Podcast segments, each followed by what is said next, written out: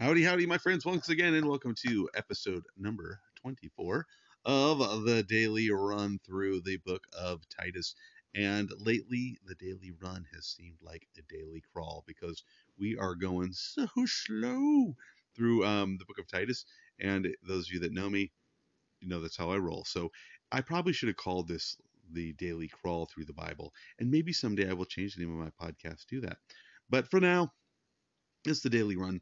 And uh, I think it's the daily run not because of the speed we're going through the Bible, but because they're just little sprints, little 10 minute shots um, from the Bible. And today we are again in Titus 1 8.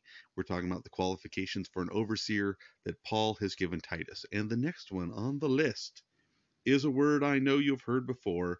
The word is holy. And so Paul tells Titus that the man should be holy.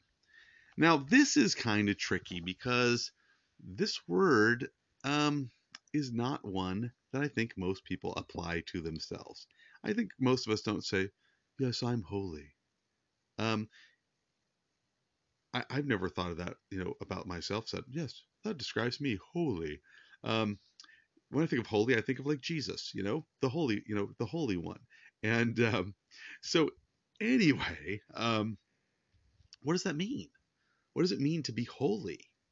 You know, so I just just for kicks, you know, I had uh, my Blue Letter Bible app here, and I just punched on the little number. If you've never used the Blue Letter Bible, super easy, and you, you can punch on the little number, and it opens up a little dialogue, and I can look at that. That's and it says interlinear, and so what I can do is if I if my if my uh, app works, which it's not at the moment, but if I touch on that, it opens up another window and it shows me the um, the original Greek words that I'm looking at, and it talks about what they um, what they might mean. And so, when you're talking about holy, it talks about things like purity without sin. Um, you know, and, and, and so again, it's one of those things you think, well, wait a minute, um, we're looking for a guy who is it calls him just, you know, upright, um, and holy, you know, without sin. That nobody meets that. Nobody. That's nobody you know and so what do we do with that what do we what do we do and so i think i think part of it is to understand how the word holy is used in the bible because it is used a number of different ways it is it, is referred you know to um, to the lord but you see it you see it in other places um, in references to the you know the old testament priests and you know with this this you know they would have these things that said you know holiness to the lord in fact that was it was written upon or inscribed upon a golden plate that was worn on Aaron's head when he was the high priest. And it was on the head of every high priest that would be worn upon their turban that said, you know, holiness to the Lord. So, what does that mean? Well, the idea of holiness means uh, to be set apart, right? To be set apart. I had a friend that I met years ago. Is from um, from Switzerland, and we were um, where I just started playing guitar. He had played guitar, and we were talking about you know playing together. And I don't remember the, the course of the conversation, but he was sharing with me about something that he'd read, and I, I've never been able to verify this, but I don't I don't necessarily doubt it. Um, but I thought it was an interesting thought, and he was talking about in ancient Israel that uh, the musicians only played their instruments to the Lord. And, and I don't remember exactly what his point was, but I think it was probably because you know, I was playing blues stuff, you know, and, and, he was like, you know, as a Christian, don't you want to play to Jesus? And I was like, well, I can play the blues to Jesus, you know, but um, the like the anti blues, the the uh, I don't have the blues because I know the Lord, whatever. But um, but anyway, uh, his his point was holiness to the Lord, that they dedicated those instruments to be played only for God. This thing was only for His use. It was not used for other things. And sometimes we, we still have that attitude towards some things. Um, there are some things that we just feel like that's that's holiness to the Lord. You know, maybe like tithe money that's given to the church, like that shouldn't be spent on on on things that are not for for the Lord's work. You know, well, are we buying snacks for the congregation after church? Well, maybe um, for the you know for the fellowship and the time together, enjoying food together. That's not a bad thing. Um, but you know, is it to buy things that have nothing to do with the church? Is it, you know, to buy NFL Sunday ticket? Well, what's that to do with, you know, with the church? We're using the church's money for other things. Well, what if it's the pastor buying NFL Sunday ticket for himself? Well, is it with the money that he was paid for for the work that he did at the church? Well, that's different. That's not the church's money anymore. Uh, it was used to support the pastor, and you know maybe NFL Sunday Ticket is something that blesses him, and he rejoices in Jesus when he watches it. I don't know. Not my not my not my concern. The point is that if we saw that money being used to uh, buy pornographic materials, we would say, "What in the world is going on?" What is what? That's that's not what this is. This is not holiness to the Lord.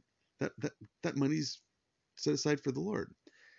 Uh, years ago, I was at I was at summer camp, and I had a group of kids that went, and there were some kids that were there as helpers who were older. So I think it must have been middle school camp or sixth grade camp, whatever. We had some high schoolers, and they were the, the younger kids were going to bed, and I was down with the younger kids, and I realized that that some of the high school kids were uh, not back at the cabin yet. And I thought, well, I'm gonna go check and see what they're doing. And I went up to the chapel, and they were in the chapel watching some Quentin Tarantino movie. Now, back before I was discerning about what I watched, um, I watched a couple of Quentin, Tarantino's first two movies, and I do know this: the the language is extremely vulgar. The topics of conversation also extremely vulgar, ungodly, etc. And they're watching a movie that I had not seen, but I did know who the writer director was, and I knew, you know, the genre. And and it really upset me um, that they would do that because I was like, this is this is the camp chapel. This place is dedicated to the Lord. This you know it's holiness to the Lord. This place is set apart for God's work. Now we do a lot of fun stuff in there, but it's all for the purpose of camp, right? It's all for the purpose of the final thing, what we're trying to accomplish at camp, and in seeing young people come to know Jesus and grow in Him. So we might play games and activities, but the whole point is for His glory. So anyway, it really bothered me, and, and I said something about that, like this is really not appropriate. It wasn't number one. It wasn't appropriate for them to be watching anyway, because um, not all of them were over the age of 18. Um, also, you know, here they are, they're at camp to serve the Lord, and they're spending their time watching stuff that was very ungodly. But but the, to me that that chapel was a place that was, you know, holy not like it had a special power or it was closer to God, but holy in the fact that that was set aside for the for God's purposes, you know. And so to be using that for their own entertainment in a very fleshly fashion seemed very vulgar and um, just wrong to me. Now, I may be I may have been completely wrong about that whole thing. I I said to them later, you know, the issue isn't necessarily even that you were watching this movie in the chapel. It was it's not that the that the chapel was, you know, this magical place, but it, but it was set aside for God's purposes.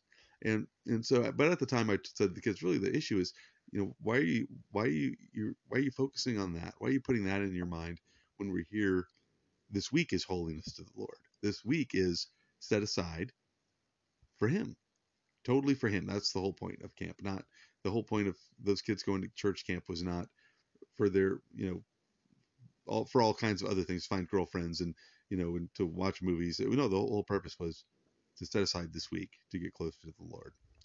And so as a leader as a leader when it says holy i think the idea is that his life is set aside for the lord that he's that he understands that his he's called and he's set apart to serve Jesus. Now, in that manner of holiness, that that should be us. That ought to be us, where we say, you know, I I am holiness to the Lord. I am set aside for His use.